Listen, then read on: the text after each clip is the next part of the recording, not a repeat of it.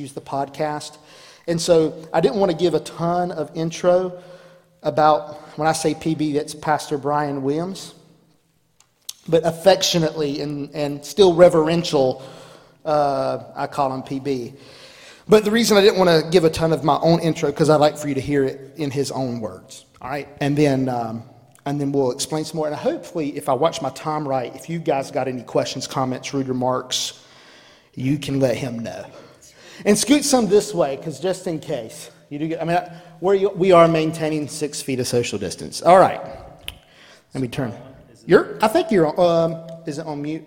Is it on, is it empowered? Let me see it. That's on.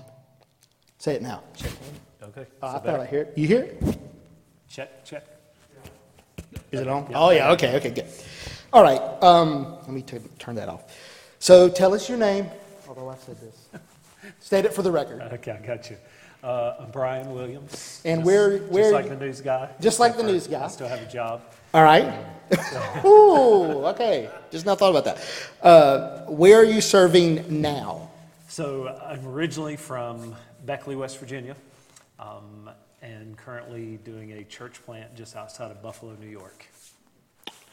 And in what main leadership capacity have you served? So I was a youth pastor full-time for two years from uh, 95 to 97 in Ashland, Kentucky, and then pastored um, this guy and his family for 11 years in um, Lincolnton, North Carolina, and have been in our current setting. We moved in 2010, so 10 years that we've been in the Buffalo area now. Just want you to know, I went to college and then he had to move. That's right. Um, and then how long, and that's how long have you been, like, so that's a total of how many years in ministry? 20, 25. Yeah, and you know that, like, was it your first day of preaching or when you were called? I mean, because you usually honor that date. Yeah. What is that? Yeah, I started preaching, actually, I was 14. There you go. That's um, when I preached my first sermon. Yes. Um, 1988, so June the 5th of, of 88. Went to college out of high school to a Bible college, graduated, and then into full-time ministry right out of that. And, and that, that brings up to a great point, which is why I wrote these questions. Um, how did you discern God's leading to ministry in the full? Again, uh, you know, we're all called to ministry in, the, sure. in a capacity of leading the church and Yeah. equipping the saints. I'll try not to take too long to answer some of these questions. Um, so the church I grew up in, in West Virginia, it was a very unusual time for our church. It was just a, the only thing I can say is that it was just a spirit of revival. Um, and in a period of about a year, we had six, um, six young men that, that were called to preach in that period of time. Um, five of those are in full-time ministry still today, uh, which is, uh, which is really cool. One's a chaplain for state police in West Virginia. Oh, do, yeah. I Yeah, yeah, one of, um, one of the others is now serving with me in, in Buffalo. There's one that's a full-time evangelist, a couple other guys that are pastoring. So, um, so all that's happening in the church, and, um, I'm just trying to kind of catch my breath through it all. Like, what in the world is going on? Um, because I sensed something. Um, my dad is not a believer, so the um, opportunity for me to have a, a dad that I could bounce this stuff off of was not there. Um, so began some conversations with my pastor, our associate pastor at the time, and um, just genuinely sense like um, God may be calling me to preach. And I'm not, I'm an introvert by nature. I have no desire to be like on the stage, like, did not, that was not me. Um, so um, I remember the associate pastor of my church said to me, he said, So let's do like, I'm just going to schedule you. Here's the date, and you're speaking this night. And he said, I genuinely think like you'll know when you finish if this is God's call in your life or not. Now, whether that was right or wrong um, in terms of approach, I knew when I finished, like, stepped down from the podium, I was like, okay, he's exactly right. And I knew uh, that sermon was like six minutes long. that was like Makes everybody feel better. with like an, ex- an extended invitation and all kinds of stuff just to get it there. Like it was, it was so bad. Um, and I, I preached the harvest is plenteous, but the laborers are few. That was my that was my very first sermon.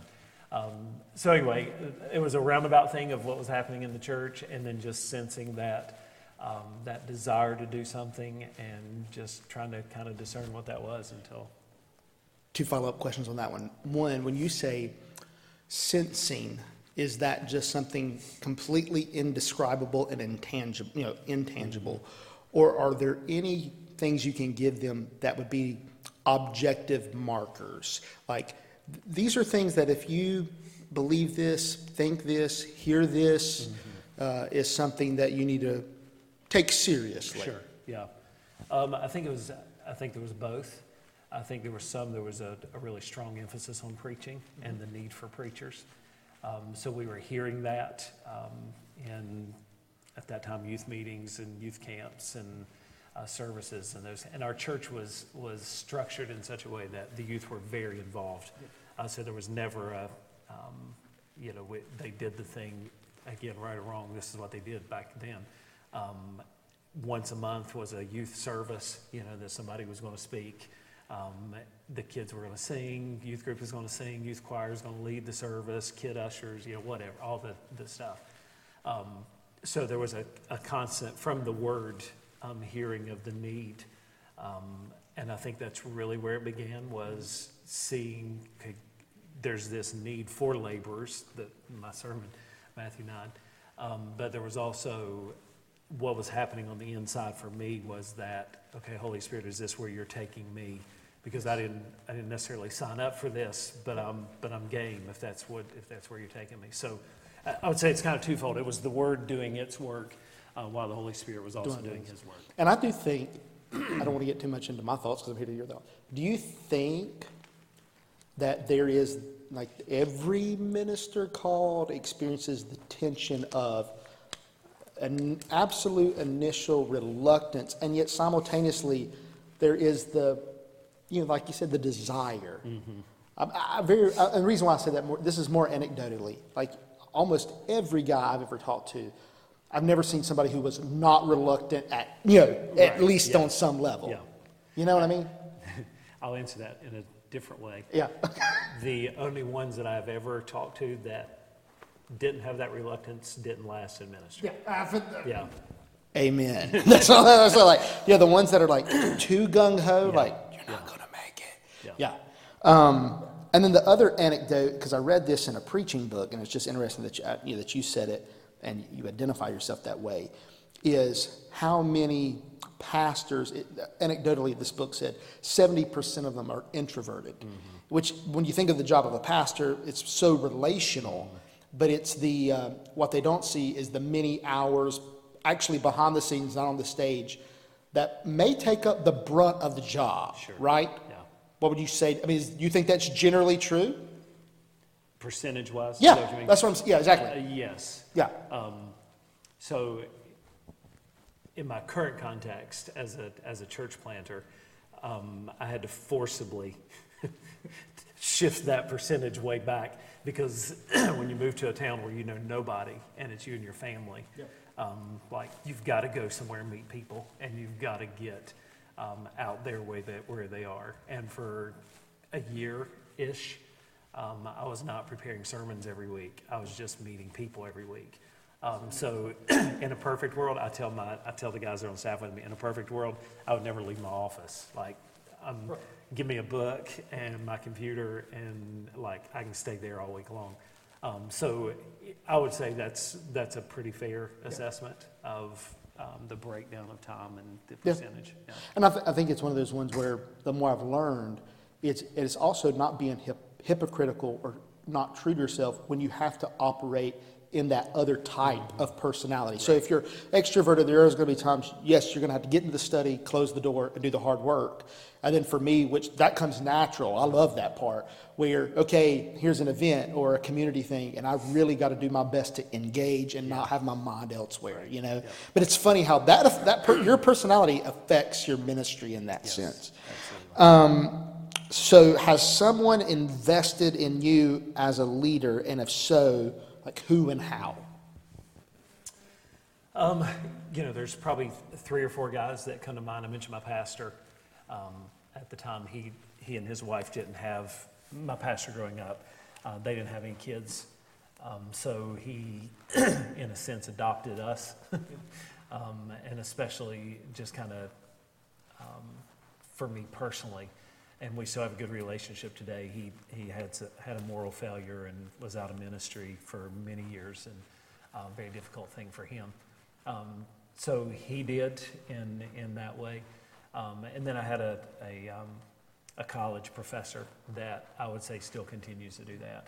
Uh, in fact, we were scheduled to have dinner with he and his wife on Thursday of this week. They live in Nashville, Tennessee, and we were going that direction. And um, plans because of um, COVID. Our daughter, let me back up. Our daughter is visiting colleges right now. Um, so we were going to be visiting a college in Nashville. They just had an outbreak on campus, and it's like, nope, we're not going there. So, um, um, but his um, Danny Dwyer is his name. You may remember. Danny, yeah. he um, just still we had a we had an issue two months ago um, with a guy in our church that we had to deal with. This is much more than you're asking, but No, go. we had to deal with some church discipline stuff in a church plant um, when there is not membership per se.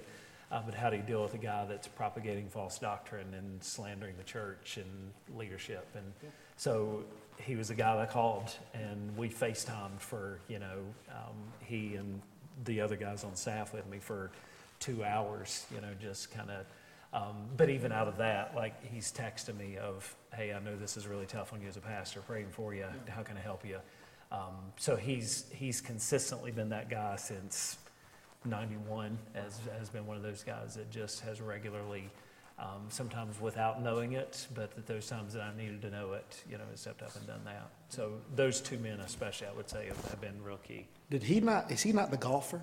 yes yeah. Because I played golf with him one time. Uh-huh. He took me and Samuel on the second hole. He birdied it from 70 foot out and walked off like no big deal. And me and my buddy were going like, "What? what? Yeah. he played a couple senior pga events he was on this Ridiculous. We, we knew then we're like, we, we're yeah, golfing with the wrong guy. Yeah. Yeah. That's excellent. Um, a big one, and I know we've talked about this. I mean, even whether it's family and ministry or even ministry and school because of college, you know, how do you balance the two? And I know that's like such an unfair question, but people just want to know in, in, you know, in your life, how has it worked well? And then times where it's maybe not worked well. Yeah. Um, so I will say this and be transparent. I've never done that well, in my opinion. Um, I don't know that I've ever mastered the art.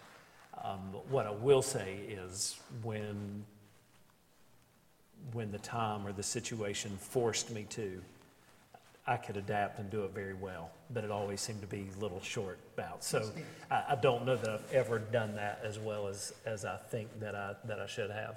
Um, I am blessed in regard to um, my wife. They just walked through a few minutes ago, but if you met her, she's uh, she's a huge part of um, you know of my ministry. And so the balance is a lot easier when you're with somebody who loves and is passionate about the ministry as you are. Um, so the balance is a little different in that she's not just sitting at home wondering what's going on. She's, okay, what do I need to be doing? How can I be involved in this? Um, so that's made it a little easier. Um, I don't think I've ever done a really good job. I think I do it better now, probably, than I ever have. Um, and that's just, you know, I think you, you kind of find your pace and your rhythm for, for how that works. Um, and then you learn to schedule days off or schedule evenings at home or schedule things to where that um, it's not a constant overload on you and your family. Um, and trying to find that. And, and she and I, we've been married for 25 years now, so um, we're very honest with each other about that kind of stuff. And so there are times that she will just look at me and say, okay, something's got to give. Like, And I don't you're, that about yeah, right, yeah, ex- exactly. Uh, and part of that, that's not like a, um, I'm leaving you. That's, that's a, I can see it in your eyes, like you're, you're, you're, you're weary, you know, you're, uh, you're draining yourself and thus draining us kind of thing. Um, so I, you know, I think your wife is a very important part of that. Um, but learning what the rhythm is and then trying to adapt that and find, you know, my schedule now is much different than whatever it has been because I don't have I don't have deacons meetings. Yeah. I don't have regularly scheduled church meetings per se. Yeah. I don't have a standing night of visitation or whatever. Um, we're still, as a church plant, we're young enough, if it's like, we don't like this anymore, good, kill it, let's Yeah, go, kill it. let's move on. You Yeah. know, So, um, that, that can always happen, but, um, in our current context, it can, Yeah. and sometimes it has to happen. I'm going to say this um, for the sake of some who may hear it now or hear it later. What would you tell a guy? Because I remember having these conversations when we were in college. You tell a guy if they're dating somebody right now, really contemplating marriage, and that the person they're dating wants nothing to do with the ministry and they're considering it? How, how nice should I be? Yeah, go. I mean, no, that's what I'm saying. They need to know. Yeah, I, you know, you're just, it's just a, a setup for failure. Yeah. One way or the other. There, there's either going to be a moral failure down the road, there's going to be a marriage that um, is just another, another statistic. Yeah. Or the ministry's going to suffer because of it, because you can't, um, there's, there's no way. Yeah. Uh, There's just no way. Um, So, you know, the- one of the things I've talked about Danny Dwyer a moment ago, one of the things that he would say to us in college is, you make sure she's got the same heart you do, because if not, it's gonna be a really rocky road Yeah. when it, when it comes to ministry. And if, if Emily didn't have that heart, we wouldn't be in ministry today. There's just no way. Um, so I, I think you've gotta have that. Yeah. And, um, for me personally, I would not marry a couple if I saw that stark If of a he was difference. claiming, or, Absolutely, yeah, yeah, vice versa. um, Because it's got, you gotta get on the same page on those Yeah. kind of things. Yeah, and that's even if she was a Christian. You're saying, I mean, it's like a, Absolutely. yeah. Yeah, Um, and it's weird. I, I would have never been as stark about that, but the older I get, Mm-hmm. like my wife is equally called or passionate about ministry, maybe even sometimes more so than I. Mm-hmm. My favorite statement about it, Clayton King said this way: "You can do ministry with the wife, but you can't do ministry against one." yeah, And it's just, and I have found that over and over again with other ministers. Like, yeah, it rings true. Like, so if you think you're going to turn her, yeah. you're One of the- not. I mean, like it's just. One of the guys on my staff, his, his best friend, um, did that, married a girl that, um, just was not, she was not there ministry-wise. And he took his first church, and it was a train wreck. Not because the church was bad, not because he's bad, he's a decent preacher, but it was a, until the point that he resigned the church and now sells like promotional materials for businesses or, I mean, it Yeah. was, so he had to completely, to salvage his marriage, had to walk completely away from ministry because she couldn't do it. Yeah. And, and you would salvage your ministry, I mean, you would let your ministry go to salvage the marriage. Yeah. Absolutely. Yeah. Um, how many times have you wanted to quit? That's my favorite one to ask. I every know, minister. right? You know, I, Josh sent me the, the questions a couple hours before we, before we came tonight, so I, I had a little bit of time I didn't wanna to give you think too much about time to think these. about it. Absolutely. Uh, You know, I can, I can only remember probably two or three times legitimately in 25 years of ministry that I was, that I could have just walked away Yeah. and been done. Um, and it's interesting, and you know the, the context, but the church I came from was, I mean, they were super good to me, in my opinion. Um, his dad was right-hand man, very supportive, very encouraging. Um, so I was blessed in that I've never had the situation where um, I had the war, it was a war zone to walk into a deacon's meeting Yeah. or, you know, or the constant push of the church of, we're going to vote you out if you don't change. So I've never had to deal with that kind of stuff. So um, mine, I can trace back to the times when I was, I was just absolutely spent emotionally, physically, spiritually, in every way. Um, and it was that Elijah kind of thing Yeah. of, Take man, I gave home. it everything that I've got, and Yeah. like here I am. Nobody, nobody cares about this as much as I do, and um, God's going to know there's hundreds of prophets over here. Like, why don't you just worry about yourself and let's let's move on. Um, so I, you know, I would say there th- one time early on in ministry when I was a youth pastor that um, you know we just I knew I wanted to pastor. I love that guy and still do. We're friends to this day, but but we just didn't work well together. Um, and we were just like felt like it was this constant. Um, we're beating our heads against the wall on some things. So, you know, that one came early on. I kind of expected that one mm-hmm. uh, because they say within the first couple of years you're gonna you're gonna hit a point where it's like you're either gonna push through or you're gonna break, Okay. and we and we I'm did. follow up on that. Yeah. Ahead. So that, I would say, you know, probably two or three legitimate times that I would say we just were so weary that it's like, okay, do we need to just move, fold this thing up and go on? Like, what do we, what do we need to do at this point? Couple of follow-ups on, couple of follow-ups on that, just on that last part. Would a, would a sabbatical have helped or not? Uh, yes, I Yeah. would say yes. And when, how long do you think it, like, at what point would have it helped? What point would have been like too late? You see what I'm saying? Yeah. Um, you know, I would say, let me, let me go back to that. The, the first situation, a sabbatical probably would not have helped. Okay, yeah, okay. Because it was not, it, it was just a difference in personality Personality, and yeah. philosophy and some of those kind of things that we just couldn't. Um, the other times, I, I would say yes. But I don't know how you, I don't know how you schedule those Yeah. to be at the right time. Like, we Yeah. know that 2020 is going to be the worst year ever. So, we're, Yeah. you know what I mean? It's like, um, I'm calling on that sabbatical, yeah. It's like a mulligan. yeah, can I turn this in? Yeah, as soon as you get hired in a place, they give you a token, like, you gotta use it wise, you only get one of them.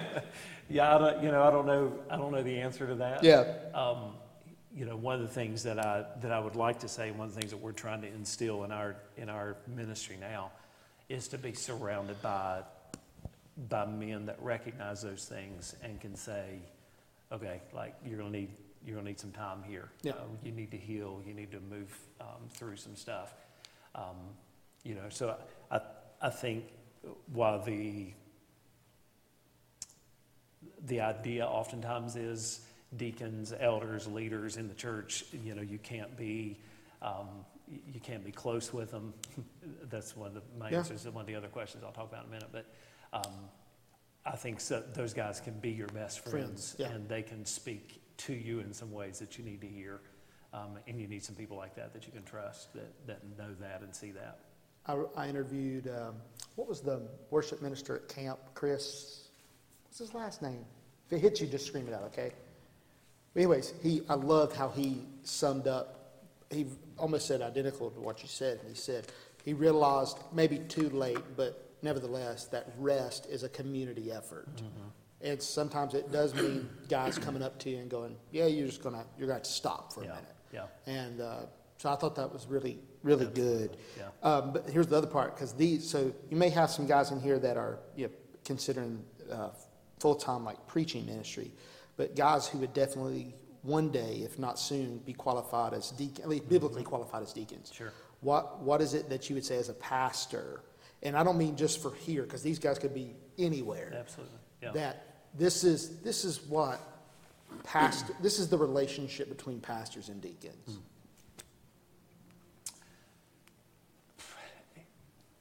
I don't know how much we go into um, church structure. Yeah, I mean, it's, yeah, no, just a smidge, but yeah, Um, I, without getting too far in the, in the side of um, church government type stuff, because that's one of the things we're wrestling through right now, so Yeah. that's like top of my mind. Um, but I do think, I, I think there again is that misnomer that I'm a deacon, he's the pastor, we can't, we can't be friends, or we can't be on the same page, or I've always got to like hold one trump card, you know, if I need it that I can use um, against him or whatever.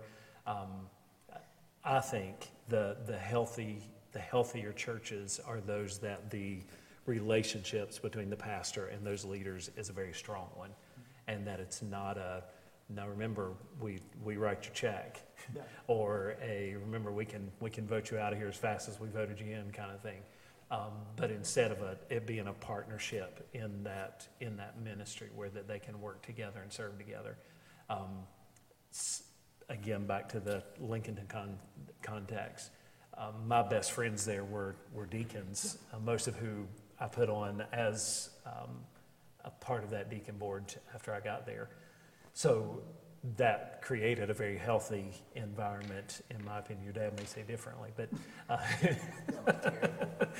uh, no, I think it was a very healthy environment. But we, Um, we knew where those boundaries were, you know, and, I- and I think you've always got to have those, and certain contexts require that more than others. Um, but I think this thing of I've got to always be on the opposite side, or we've got to be, you know, I, I think is a, I think the church suffers um, out of that mentality. Um, number six, uh, and we're, that's, we're at halfway, and I'm, we're at 8.05, and so I'm doing good, I feel like. Um, what's been, and I put it in quotes because I don't think the Bible has any secrets. It's an open book, you just need to find it out. If you don't know it, it's your own fault. But what would you, what would you consider a secret to not morally failing? Sexual immorality, uh, you know, any type of abuse, those are the things, I mean, because it's, it is rampant Absolutely. in the Yeah. church. Yeah. And all of us are susceptible. Yeah. So what are, what would you say is a secret to, you know, guarding ourselves from that? Uh, I would say a couple things. One, of course, is um, a healthy relationship with your wife. Uh, I think is very important, um, and in that, even an open relationship where that it's, um, you know, I know guys that um, they have a password on their phone that their wives can't see them. Like, okay, what world are we living in? That that's a healthy thing. You know what I mean?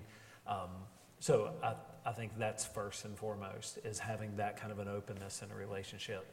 Um, I think accountability is is a big thing of having some guys in your life that can just call you at any time and say, okay, have you looked at porn this week? Like, um, what's your relationship with your wife like right now? What? And, and I've got a couple of those guys, and they'll do that. They'll call me from time to time, and they're just like, um, and they're not pulling punches, and like, I can't lie to them. Like, you know what I mean? It's like, what good is that? Um, I think having those kind of guys that that can hold you accountable and ask the tough questions is has, has been for me um, a very positive thing. But that's that's tough. That that's um, you know because whether it's because of being an introvert or whatever, like I don't I, I don't relish on sharing my stuff. Like you know what I mean? Like I just uh, let me roll and do my thing. So that's a that's a hard one. But I I think those two things are are crucial. Um, but probably even more importantly is just you know your own walk with the Lord, not not suffering, um, and not just becoming what we do because it's our job, but it's what we do because it's our growing relationship with Christ. You know, first and foremost. Um, you know, and there are guys um, that genuinely struggle, um, and by God's grace, I've not I've not walked that path. Um, but I have one of the guys that's on that's on my staff. I, he wouldn't mind me sharing, but he has struggled, struggled through college with um, with pornography, and it would still remain an issue. But one of the things that we've even said as a staff is like, okay, I can walk in your office at any time and say, open up the computer. Let's let me see your you know let me see your um, what's the word I'm looking for? Yeah, your pay, your history. Um, and so we have that kind of relationship, and he's he's been very open to that. And early on was like, that saved me a number of times. That it's like, oh no, I can't do that because you know. So um, I, I think this idea that I'm just kind of in my own little bubble is is very dangerous. But surround yourself with some guys that you allow to hold accountable and maybe even you know to hold you accountable. And if that's a tough thing you know i've got a guy in our church that we do the um, he does the covenant eyes stuff you know. That's a much less awkward thing but it's every every thursday my phone's going to ding. Here's the report for him and i and he knows that i get it every week um, but we don't have to have the conversation every week but if there's an issue and he knows i'm going to hold him to it so um, you know, finding those avenues, whatever that looks like. Um, and I just, that's just dealing with the sexual side of it. Um, you know, of course, the practical stuff of, you know, not putting yourself in a situation where you're counseling a woman alone. You know, you're not um, alone in, at night at the church with another lady. You know, it's just some of that's common sense, I think.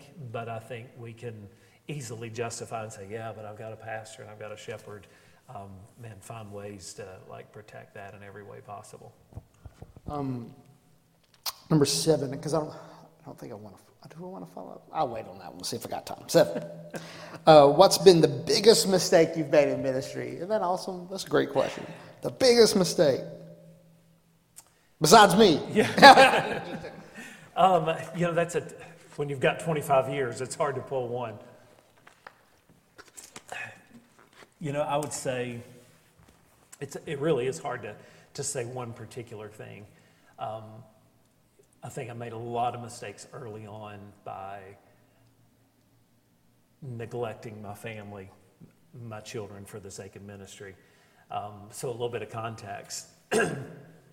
um, 97, I came to pastor in, in Lincolnton. How old um, I was 23 at, at the time. Um, so, came to pastor then. Um, 99, we sold the church building that we were in. We were building, um, and we had to hurry. I don't know how much of this you remember, but uh, so we sold the church building and had to finish another building, and all of this within like a six month period. At the same time, Emily is pregnant with our first child, and I started seminary. Um, all this happens like, and I'm just kind of thrust in there. Um, and not only was that dangerous for me because I was I was just because we were doing everything we could by ourselves to, to build the church and save money and um, and I didn't know what I was doing, but I was a good helper, you know. Um, so it's like Frank always called me a gopher, so I could go and do uh, go do that kind of stuff.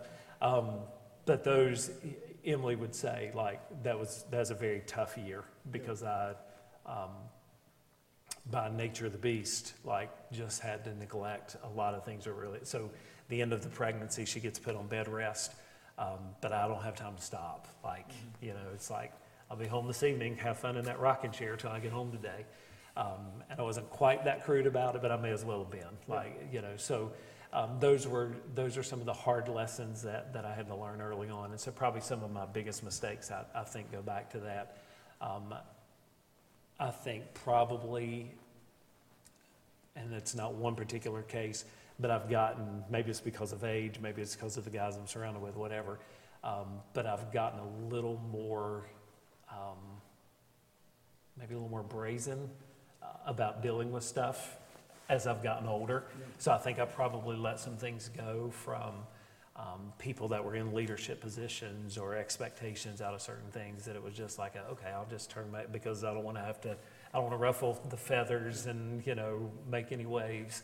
Um, and I think early on I probably should have been a little, a little stronger as a leader that, that I probably was not. Uh, so those are probably the two things that, that kind of stand out in my mind. What's been your biggest joy?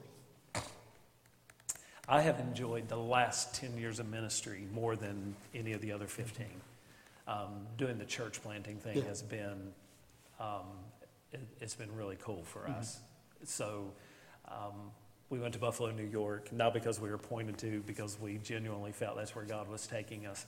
Um, moved there, we moved into this apartment complex. We didn't know anybody, um, and started just kind of digging this thing out. And the the the joy of the last ten years of watching people um, and this is going to sound worse than what I mean it, but not watching people that have been in church all their lives finally get it, um, but watching people that have been blinded by Catholicism for their entire lives when the light comes on and they go, huh, I never knew that. Um, and, and one of the, so we have a, we have a deaf ministry in our church and um, our goal is long term, we want to have a, a deaf church, completely deaf church. Um, but anyway, I, we did a, a, deaf comedy night uh, like five years ago. It was the coolest thing. So we bring in this deaf comedian who is a pastor. Um, I had no idea that this even existed. no, I, so, I'm, I'm, oh, say, I'm like, I, listen, one thing the, I may take away It's the coolest thing. It, it, really I mean, was, man. So we went um, and invited our, our church people to go and we had to experience it like our deaf people normally do through an interpreter. So he's he's doing all this stuff on stage, and they're all like cackling, laughing. I don't have a clue like what he's just said. Um, but that night, they one of the local colleges, it's actually a Catholic college, brought over a group of students that were student interpreters because where else can you go and see a deaf comedian yeah. and get to practice Um, so, long story short, on the van that night was, was a girl named Rachel. And Rachel um, goes to Amanda, our, our interpreter, um, after service, after the thing is over, and says, She says, um, I want what you have and I want to do what you do. Mm-hmm. And Amanda said, Sunday mornings, 1030, like it's every, so she lives like 45 minutes away from us and started coming on Sunday just to watch the interpreter. Um, well, while she's watching the interpreter, she's hearing the gospel. And yeah. it took about two years for her. She's brilliant. She's a brilliant girl. About two years for her. She's going through this whole transformation. Um, eventually gets saved and like, I mean, she like the real deal, like yeah. super cool. So she is now reached. We have another girl who's an interpreter. Uh, Rachel's now one of our interpreters. She's got another girl who was in one of her classes that she taught that started coming and says to Rachel, I really, I like what you do. And Rachel says, 10.30 on Sunday morning. like, so now there's Leanna and Leanna's boyfriend, Bobby, we baptized three weeks ago, yeah, awesome. um, who started. So it's watching as all this stuff is like transpiring. And I was telling Josh at, at dinner tonight, um, there's a girl now that Rachel, going back to the same girl, um, had been witnessing to a girl. She came to some of our Zoom Bible studies over the summer. Um, she's got three master's degrees from a Catholic seminary. If she were a man, she would be a priest, fully vetted.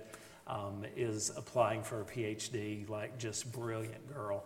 Um, but through COVID, is like, I don't have anything to do. And Rachel's like, why don't you come to one of our Bible studies? And she did. And so she's now um, on this journey. My wife talked to her today. She's on this journey of Catholicism, as much as I know about it and have invested my entire life in it, um, there's something missing.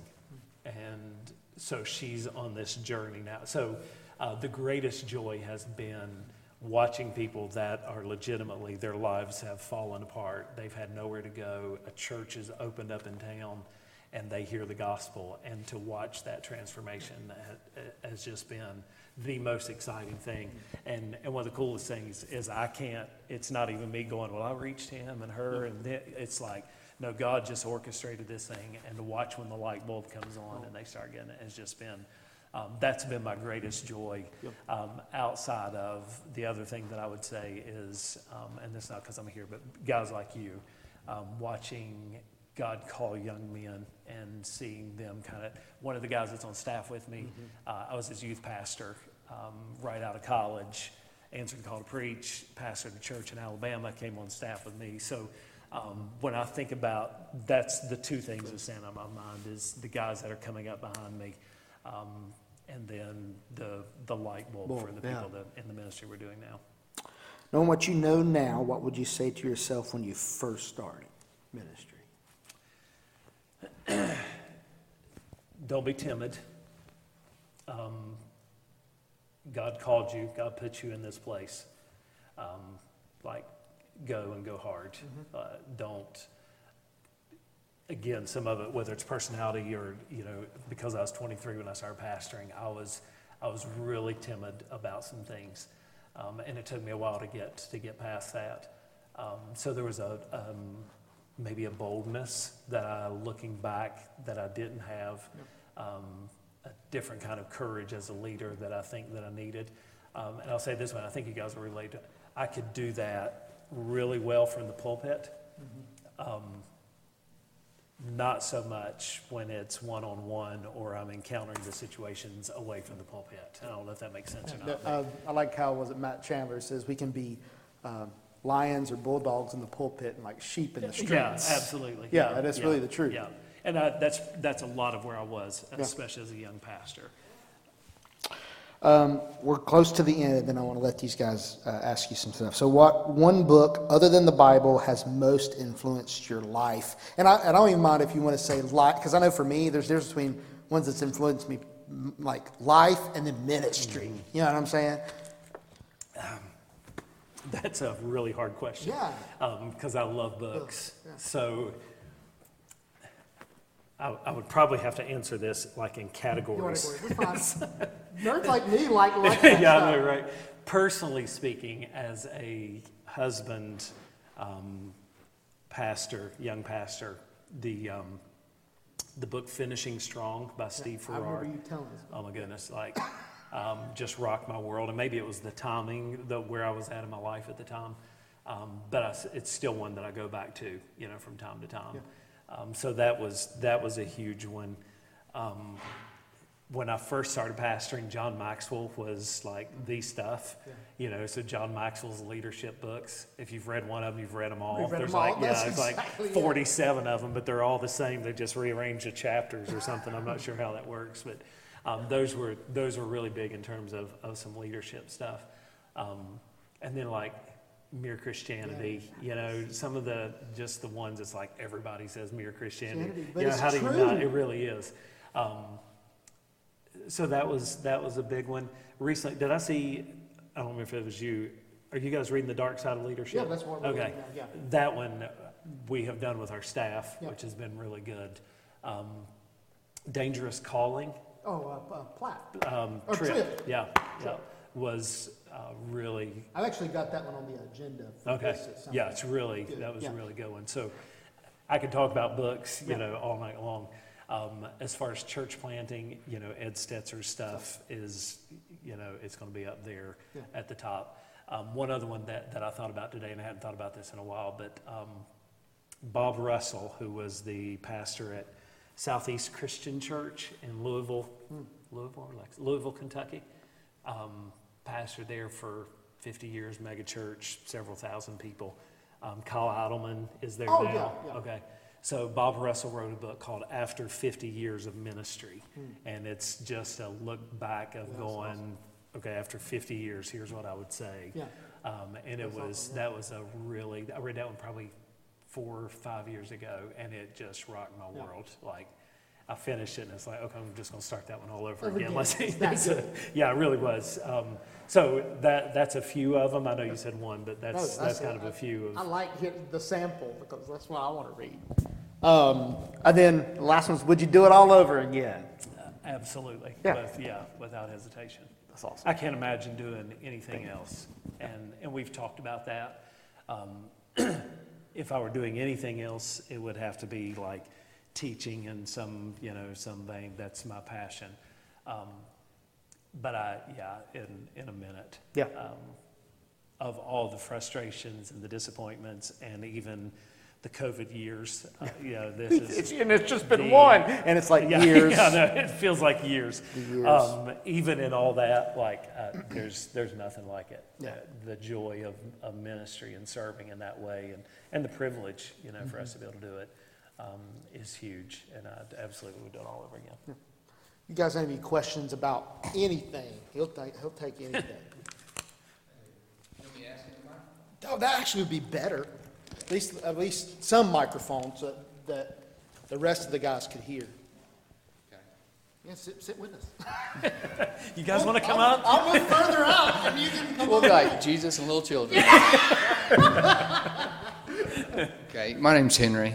Um, my question is given your background of youth pastoring, traditional pastoring, and church planning, um, and then I actually want to zoom out, not just from a pastor perspective or a deacon perspective, but from a Christianity perspective. Mm-hmm. Given the world today, and America specifically, where do you see the opportunity for Christians? And, and when I say opportunity, it really could also be what we see as an opportunity, but in reality, at the moment, it might be more of a threat or a risk. Mm. Um, and there's, when you think about threats and risk, you could easily come up with TV and phone and all kind of things. Um, but just kind of blending threats and opportunities. If, if a Christian said, I'm looking to make the biggest difference I can, and just my hands are open, where, Yeah. where should I go? He's gonna, don't just do Buffalo, New York. Yeah, right, I was about to say, I was like, I know how this works. I would, I would say it this way, um, and this is the church planter in me, and I, and I know that it is. Um, but go where it's the darkest. Find, and I'm not, this is not like a throwdown on anybody No, that's no, not that's doing church planting. Um, so please don't take it that No. way. But um, the, the needs, especially outside of the Bible Belt, are so incredible that I think living here, we, we kind of have blinders that um, we were talking the other day just driving. Um, I don't remember, uh, we've been in Raleigh for a few days. I was speaking at a conference there, but uh, I think I guess that's when it was. But we were talking about it's it's weird again just driving seeing Baptist churches on every corner because uh, we don't have that. You can literally drive like miles in between evangelical churches. Um, so it's the most it's the most difficult. It takes for us. We'll say it takes years for us to get a um, a Catholic to where they'll hear us or trust us enough even to consider coming. I had a guy, Charlie, um, I rented an office when I first moved to Buffalo. He was an insurance guy, was in an office below me, and um, we, we do a lot of community stuff because we've got to get our name out there, and, and we really, we genuinely do want to love on our community and help. And he would sponsor his business, like, hey, what can I do? It's like, um, like if you donate $500, that helps absolutely, and he'd write the check. And so he did this for a couple years, and so we were doing a friend day type thing, and so I was like, Charlie, I want you do me a favor this week. And he's like. I was like, I want you to come to church with me Sunday. And he's like, you know, I'm Catholic. I can't do that. And I said, I said, no, I said, like, you've been a friend to me. You've been a friend to our church. And like, I, I'd just like for you to come. And he said, he said, Brian, I, I love you and I'll do anything for you. He said, but my grandmother would roll over in her grave if I went to anything other than a Catholic church. And that was it. Like, and at that moment, it was like, okay, like he wasn't joking anymore. It was so, um, and I've never been able to reach Charlie. We still have a good, good relationship, friendship. If we see each other, um, but the the challenge of that, of just going somewhere where it's like I don't automatically get a pass because I'm a Baptist, and they go, "We were looking for a Baptist church." That doesn't happen to us. You know what I mean? Um, so we, we, don't get the free pass. Um, Buffalo is, is that kind of an area for me. There are places that are worse than Buffalo. So if I were just talking to a young guy that's like gung ho, hey, what, what would you do? I'd say go where it's darkest. Like find a spot. Um, I've got a friend that's in Provo, Utah, and um, like COVID, of course, as it did, affected everything. So they've gone now to a house church model, which I don't necessarily, I'm not into the house church movement. It's not necessarily what I would do. Um, but they're reaching and baptizing people left and right right now. COVID's been the best thing ever happened to yeah. force them into the home, and he's baptizing people in swimming pools every week. Like, and these are like they baptized one this week. It took they visit. They were outdoor knocking of all things in Provo, Utah, um, and they meet this lady, and she starts asking questions. A month later, gives her life to Christ, and they just baptized her last yeah. week. Like, so those are the kind of things that light my fire now. Of um, at some point, we've got to go back to these spots and these areas where it may be dangerous, where it's not going to be convenient, where it's not going to be, nobody's knocking the door down to go to Buffalo. And I don't say that like because of, uh, like, I don't, please don't take it that way. But people say all the time, why would you come to Buffalo? Everybody's trying to get out of Buffalo. Even people in uh, Buffalo. And they are, yeah. They're like, well, we wouldn't move here if we had the choice. Um, but so that would be that would be my thing. Like find a find a place like that and go and just make a difference. Yeah. Yeah. So. Yeah, let me come as far as I can. just, just. Maybe I should have gave you this. I know. I should have. we should have reversed it. Yeah. So I've got a semi hypothesis, kind of similar to you, and when I left Georgia. Henry and, graduated from Cambridge, by the way. Okay. Well, I was there. So, and uh, the you are in Habersham, and if you may not be the majority, but you're at least one welcome, and two you've got a support group. Mm-hmm. And then I went to college in Georgia, and it's a little bit smaller group, but they're there. Mm-hmm. And then you leave, and it's like what you say: you leave the Bible Belt, and it is minority, mm-hmm. flat out minority. Sure. Um, and so I think I have had asked people questions, kind of what Mitch is talking about, like why are you like serve and love people to where they ask you why. And people have literally asked me, like, how do you and Stephanie have such a great relationship? And that's really easy for me to answer and it's to witness that way. Mm.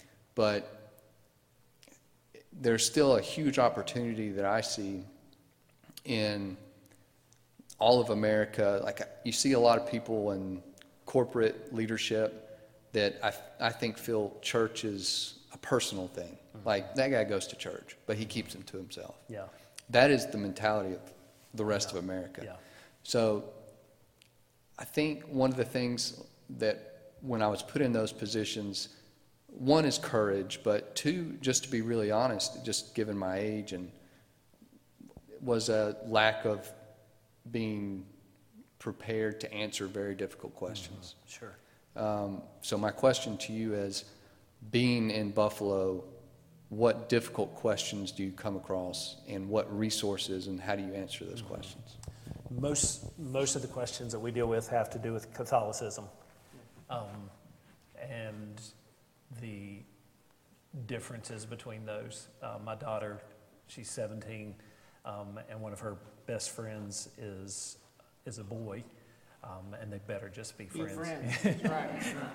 but he's but he's Catholic, and he um, he's like devout Catholic, and so between Tim, who's on staff with me, and myself, and the questions that Lauren has had, I couldn't tell you how many hours that we've that we've invested in just talking about um, everything from the sacraments to uh, to Mary and why not pray to the saints to purgatory, uh, and these are all the so the the questions that we're getting, and, and we have a lot of uh, young families and the opportunity because of the Catholic influence and Catholic universities that are in the area. So that's that's the bulk of what we're dealing with um, personally. Um, and so we've we've used a number of different resources. Um, one of the things that we just keep going back to, especially with Josh, is we're just going to stay in the scriptures. Like, let's just go to the scriptures. Um, and it gets really hard for them to argue purgatory when I'm just saying, okay, here's the Bible, show me. Well, it's not like, okay, well, you just you just said a mouthful, you know what I mean? So, um, so that's we can find a ton of resources, and we've built documents, and we've written papers, and we've done all those kind of things. Um, but it really, not to negate your question, but what I've found personally is if I can build a strong enough relationship with them, they'll give me time to answer the question. But I've got to invest in that relationship first. And once I have that relationship, then I can get the resources, have the conversations, and it's not going to be a, okay, the timer's running, give me your answer, as much as it's going to be, hey, get back with me on that. I'd like to, I'd like to keep talking about that. Uh, and this girl, Rachel, I talked about, um, brilliant, just brilliant. She speaks like four languages uh, plus sign language. I mean, she's, she's a brilliant girl. Um, and it was, um, she, with um, our interpreter and her husband, Tim, is one on staff with me, but um, he spent, I can't tell you, he wrote 20 and 30 page documents just to answer her stuff.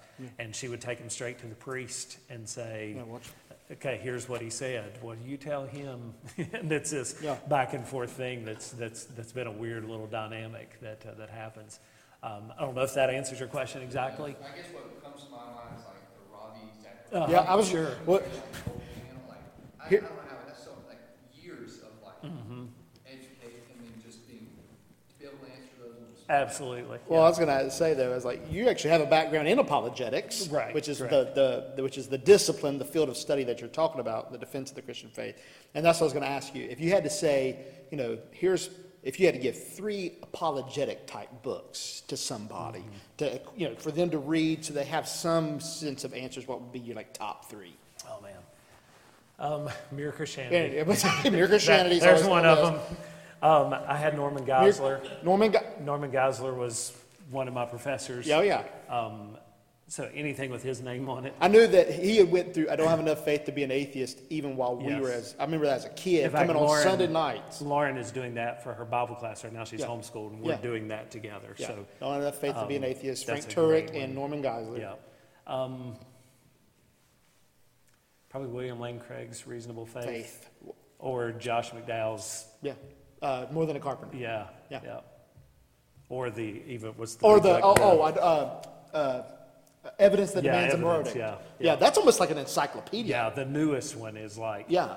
Josh. it's like your family Bible Yeah, kind of thing. uh, if, yeah, if you wanted to kind of like a, that's probably the best way to say it, is if you wanted a tool that you can look at many re, like many questions, uh, evidence that demands a verdict.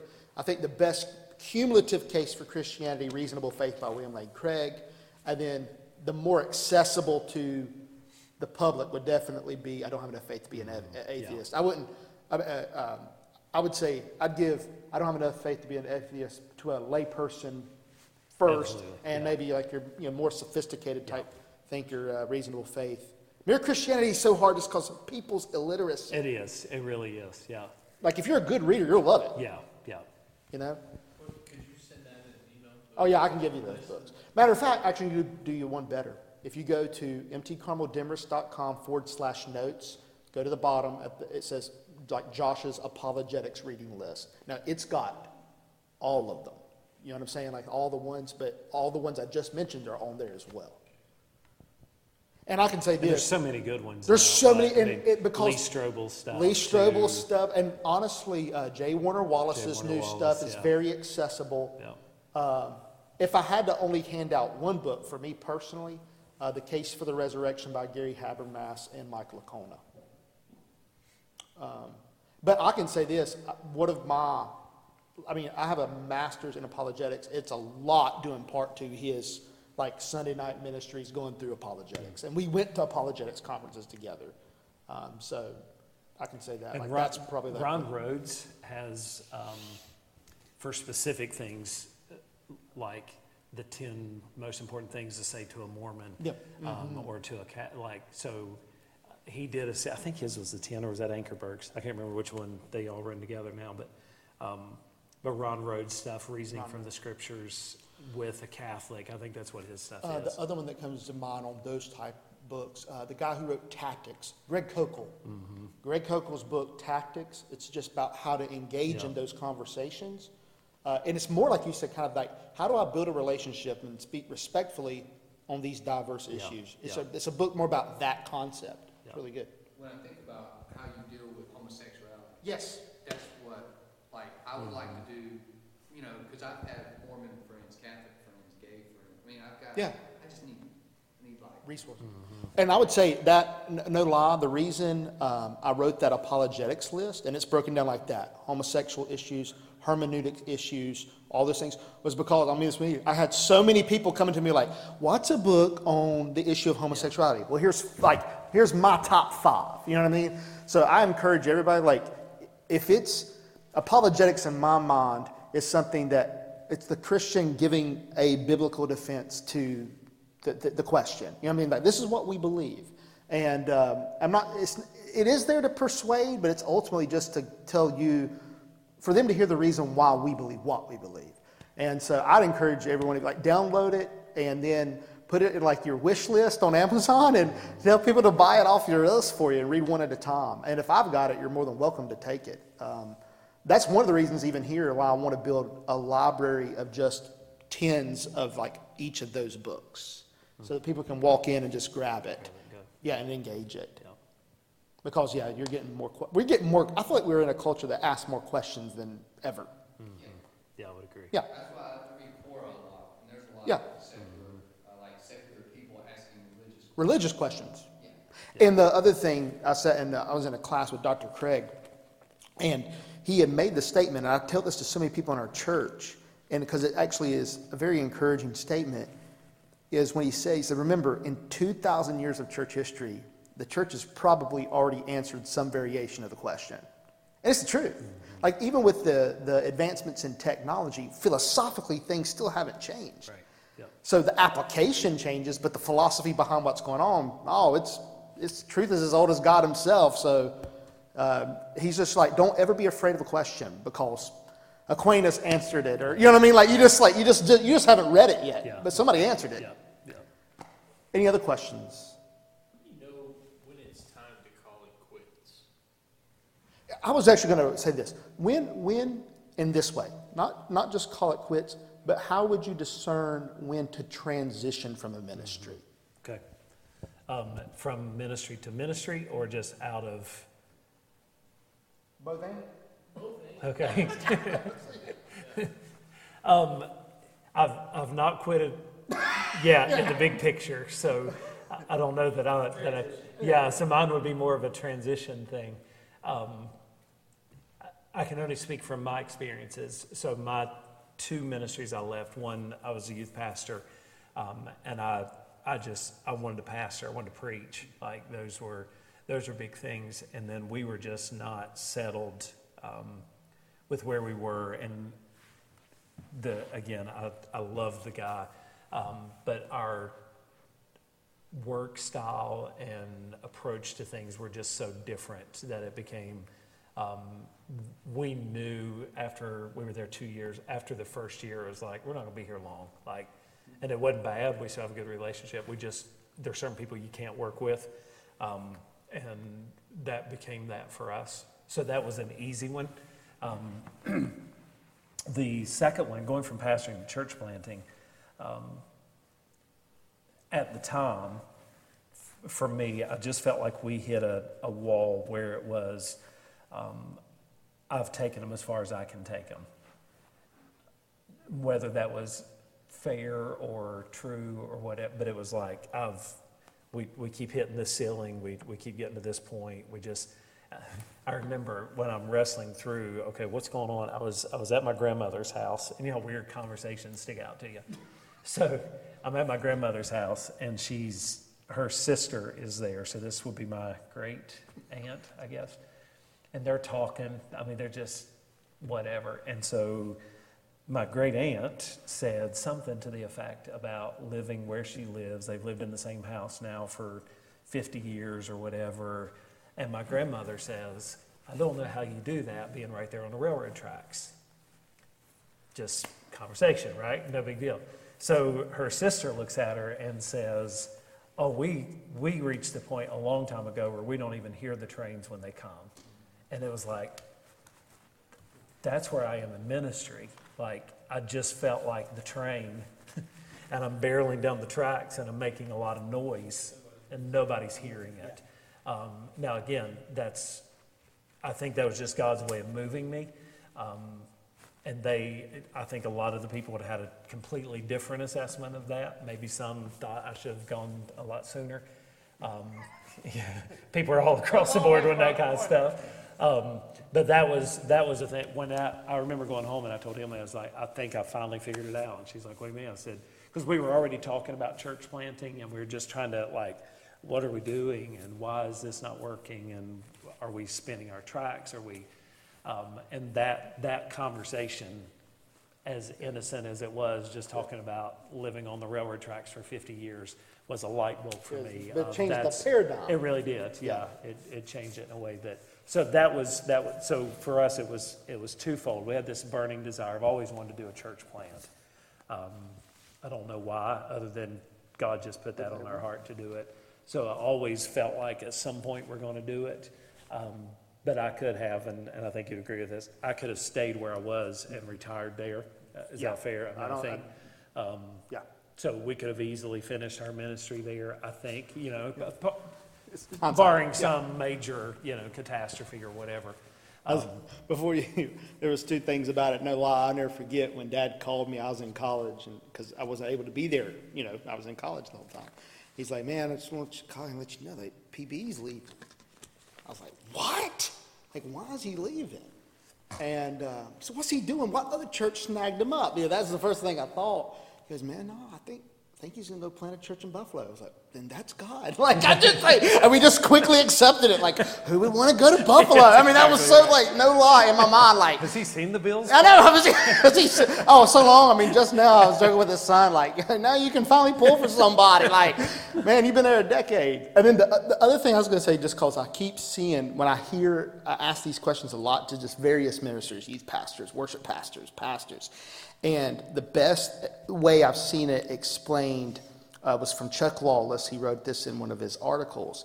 And, and I think it, I'm saying this, I've seen this as a template, and you can almost lay it on every pastor's story. Is he says, uh, I look for both a push and a pull.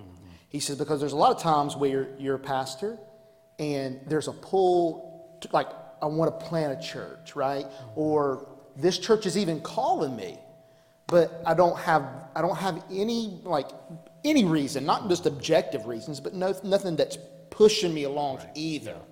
And he says, and you'll know when it's both a push and a pull. Like I desire to be here, and in some ways, like, and this chapter is closed. And it's like, and when you can get both of those, like he, he would suggest, move along, move along. But if it's, I've, I've know I've been in situations where it's like, I really want to get out of this, but I have, I have no desire to go. It's just I want to get out of this. Yeah. See what I mean? Like, it, and I think there's a little bit like, well, sometimes you just have to learn to be patient and forbear things, and then no, like God has not only opened a door, but I'm also ready to go. Yeah. Like, so go. That's really good. Uh, but Lawless, I remember reading through that, and that really stuck with me. And that's how my wife, if you asked her today, that's what she'd tell you. Like it was a push and a pull. Anybody else? Last chance.